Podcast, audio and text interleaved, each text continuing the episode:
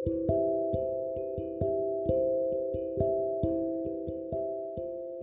लोगों से मिलने के लिए फिर से पहुँच गई हूँ मैं। आज मंडे है ना? मंडे की सुबह आप लोगों के साथ बिताना चाहती हूँ क्योंकि मेरा पॉडकास्ट हर मंडे आता है। आप लोगों से मिलने राधा हर मंडे को उपस्थित रहती है और लोगों से बहुत ढेर ढेर सारी बातें करनी होती है। वो जानती है कि आप लोग उसका इंतज़ार करते और बहुत सारी बातें कहने सुनने के लिए होती हैं। उनमें सिर्फ़ राधा की बातें होती हैं। राधा चाहती है बहुत कुछ बातें साझा करें, लेकिन वक्त नहीं मिल पाता।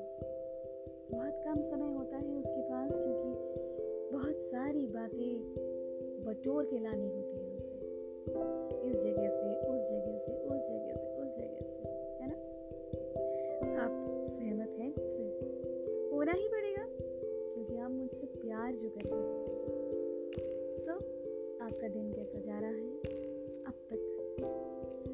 मैं तो सुबह उठ के देखी कि इतनी सुनहरी से सुबह आई है। जैसे सब कुछ, सारी खुशियाँ समेट कर बस मेरी ही झोली में डालने के लिए आई। है यकीन करोगे आप? नहीं ना, ऐसा होता नहीं है। हमेशा सब कुछ एक जैसा नहीं रहता। कभी बातें खत्म हो जाती हैं, कभी भीड़ सन्नाटे में बदल जाती है। कभी लोग चले जाते हैं, कभी शोर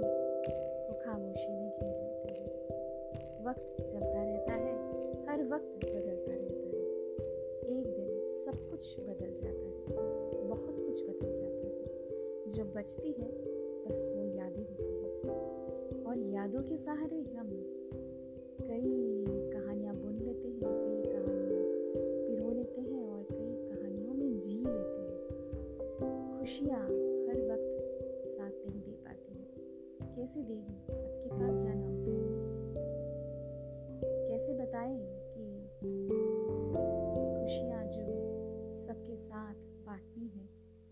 सबके पास थोड़ी होती है है ना? हर रोज़ चेहरे पे चेहरा लगा के उठती हूँ, क्योंकि दो चेहरों पे जीने की आदत सी हो गई एक, जो दुनिया के सामने खुशियों भरा चेहरा मैं सबके सामने लाऊं, और एक चेहरा वो, जो सब गमों को छुपा कर बस आँखें बूंद कर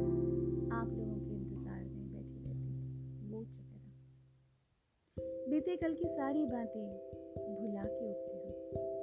हाँ मुझे अक्सर याद नहीं रहता है कि कल क्या हुआ था, परसों क्या हुआ था, ये चीज़ें अक्सर याद नहीं रहती, क्योंकि मुझे जानबूझ के भूलना होता है क्योंकि सब यादें मैं रख लूँगी तो मेरा हार्ड डिस्क फुल हो जाएगा। और हार्ड डिस्क फुल हो जाने से तो मैं कुछ भी बना के रख नहीं पाऊँगी ना। बहुत सारी किरदार निभाने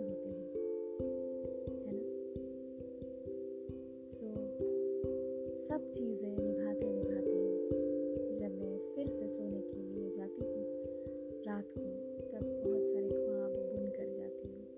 अपने सारे ख्वाबों को कभी कभी सिरहाने पर रखना होता है।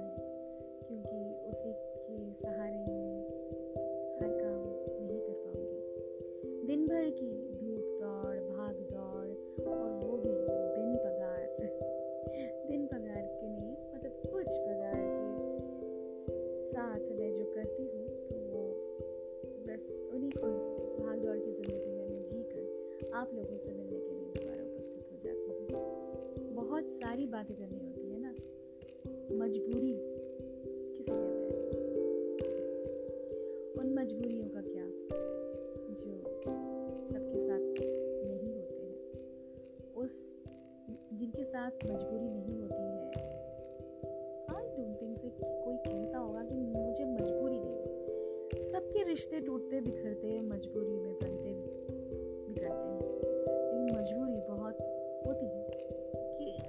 अलग स्टैंडर्ड पे किसी की छोटी सी मजबूरी किसी की बड़ी सी मजबूरी किसी की मीडियम सी मजबूरी लेकिन मजबूरी सबकी होती है।